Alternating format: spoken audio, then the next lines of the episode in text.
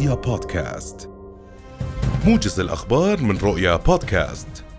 موجز الأخبار أهلا وسهلا بكم. صادق مجلس الأعيان اليوم على قرار مجلس النواب بالموافقة على مشروع قانون الجرائم الإلكترونية.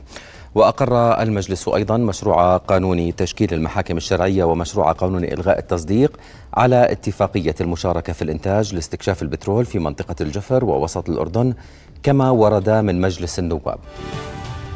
تناقش اللجنة القانونية النيابية اليوم مشروع قانون معدل لقانون الملكية العقارية لسنة 2023 بحضور عدد من الوزراء ونقابة المحامين. ويأتي مشروع القانون لغايات تمكين دائرة الأراضي والمساحة من استقبال الطلبات لجميع معاملاتها وخدماتها إلكترونيا والموافقة عليها باستثناء عقود التصرف ومنح لجان التقدير صلاحية تقدير قيم العقارات وفق أسس ومعايير محددة.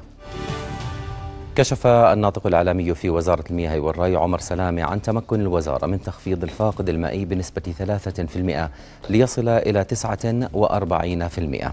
وقال سلامة لرؤيا اليوم إن الجهود والإجراءات التي اتخذتها الوزارة لتحسين الخطوط وتركيب العدادات الجديدة وعمليات ضبط الاعتداءات أسهمت في خفض الفاقد المائي وأكد استمرار الوزارة في تنفيذ حملاتها لإزالة الاعتداءات وردم الآبار المخالفة في المملكة مشددا على أن هناك عقوبات مغلظة بحق المخالفين ومكرري الاعتداءات على مصادر المياه.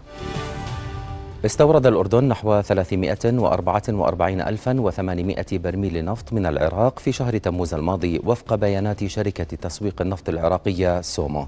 وبلغ معدل استيراد الأردن من النفط العراقي الشهر الماضي 11 ألف برميل يوميا حيث أظهرت البيانات أن سعر البيع للأردن بلغ نحو 64 دولارا للبرميل. يأتي ذلك بعد استئناف استيراد النفط العراقي بموجب اتفاق بين حكومتي البلدين في شهر أيار الماضي حيث يستورد الأردن النفط على أساس معدل خام برنت الشهري ناقصا 16 دولارا للبرميل لتغطية فرق النوعية وأجور النقل.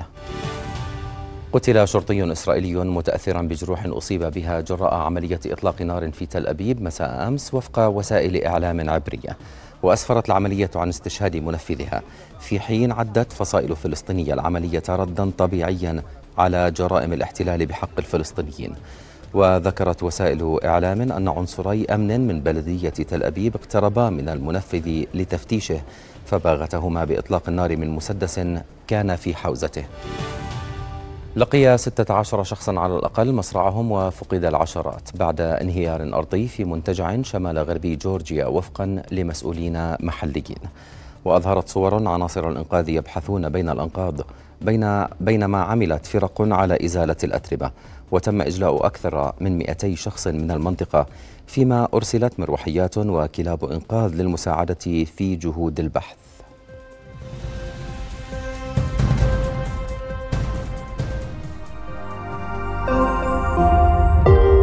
رؤيا بودكاست